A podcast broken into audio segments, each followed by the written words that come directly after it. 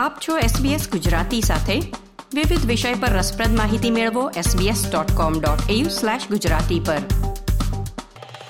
Australia વર્ષમાં બે વાર એક લાખ પુરુષો અને સ્ત્રીઓ જેમણે વિદેશી યુદ્ધોમાં લડતી વખતે સર્વોચ્ચ બલિદાન આપ્યું હતું, તેમને સન્માન આપવા માટે એક મિનિટનું મૌન રાખે છે.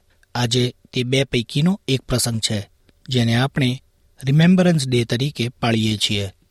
અગિયારમા મહિનાના અગિયારમા દિવસે અને અગિયારમા કલાકે એક મિનિટનું મૌન રાખવામાં આવે છે અને તે એ સૈનિકોને સમર્પિત છે, જેઓ રાષ્ટ્રની સુરક્ષા માટે લડતા શહીદ થયા હતા. બ્રિટનના યુદ્ધના ભાગરૂપે ભારતીય સેનામાં સેવા આપતા પ્રથમ વિશ્વયુદ્ધ દરમિયાન દસ લાખથી વધુ ભારતીય સૈનિકો તૈનાત કરવામાં આવ્યા હતા. આ સૈનિકો ફ્રાન્સ, બેલ્જિયમ, ઇજિપ્ત અને પૂર્વ આફ્રિકા તેમજ ગેલિપોલી, પેલેસ્ટાઇન અને મેસેપટોમિયામાં લડ્યા હતા. પરંતુ ફર્સ્ટ નેશનના હજારો લોકો અને શ્વેત વસાહતીઓ, જેઓ ફ્રન્ટિયર વોર્સ તરીકે ઓળખાતા યુદ્ધો દરમિયાન ઓસ્ટ્રેલિયન ભૂમિ પર મૃત્યુ પામ્યા, તેમનું આને અનુરૂપ પ્રતિનિધિત્વ કરવામાં આવતું નથી. એબોરિજિન શિક્ષકો મુજબ આને બદલવાની જરૂર છે. આદિવાસી યોદ્ધા પેમુલવેની કથા દારૂક સમુદાયમાં વંશ પરંપરાગત રીતે કહેવાતી આવી છે. જેમણે વિવિધ જાતિઓમાંથી સો યોદ્ધાઓને એકત્ર કર્યા. અને બોટની ખાડીની પશ્ચિમે પેરામેટાની નવી વસાહત તરફ કૂચ કરી. તે આ સૌને સૈનિકોની બેરેકમાં લઈ ગયા અને જાહેર કર્યું કે બ્રિટિશ વસાહતીઓ ફર્સ્ટ નેશનના લોકોનો પ્રાણીઓની જેમ શિકાર કરવાનું બંધ કરે. તે બહાદુરી અને મહાન નેતાની વાત છે, પરંતુ આ એક એવી વાત છે જે તમામ ઓસ્ટ્રેલિયનો માટે જાણીતી નથી.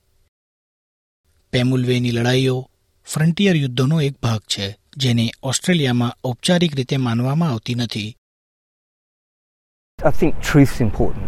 Our people did, uh, you know, did try to resist um, someone coming and taking their country and the destruction that's involved with that. કહે છે કે ફ્રન્ટિયર વોરની આ વાર્તાઓ કહેવાની જરૂર છે કારણ કે તે એ પાયા છે જેના પર આ રાષ્ટ્રનું નિર્માણ થયું છે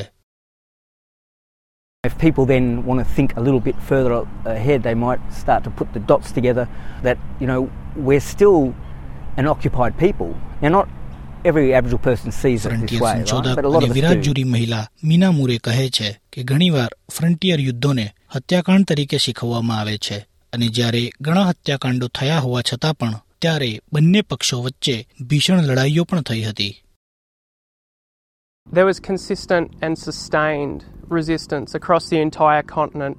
If you lose that when you start to look at all battle, battles as massacres, you lose the agency, you lose that story of resistance, you lose the strength, you lose their stories.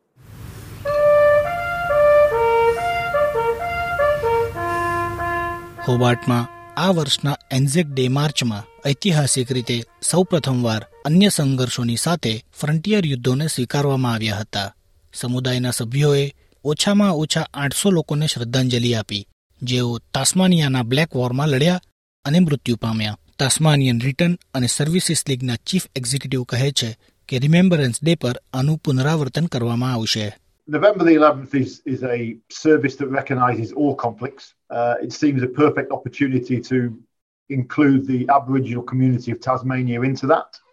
And I think it's only right that we do that. We've got to remember our past, but we've got to remember all of our pasts if we want reconciliation. કેનબેરામાં Australian war memorial પણ frontier યુદ્ધોને સ્વીકારવા માટે આગળ વધી રહ્યું છે.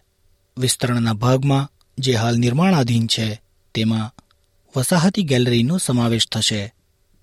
Director mat Anderson SBS ન્યૂઝને જણાવે છે કે તેઓ બે હજાર પચીસમાં ઓગણીસો ચૌદ પહેલાંની ગેલેરી માટે ડિઝાઇનની ટીમો બનાવશે.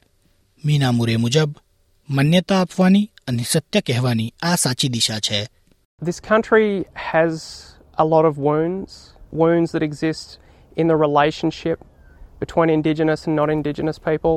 And I think if you want to talk about starting to heal, you need to understand what caused the wounds in the first place. SBS news માટે લ્યુસી મુરેનો અહેવાલ તમે સાંભળ્યો એસબીએસ ગુજરાતી પર સુષેણ દેસાઈ પાસેથી લાઇક શેર કોમેન્ટ કરો. SBS ગુજરાતીને Facebook પર follow કરો.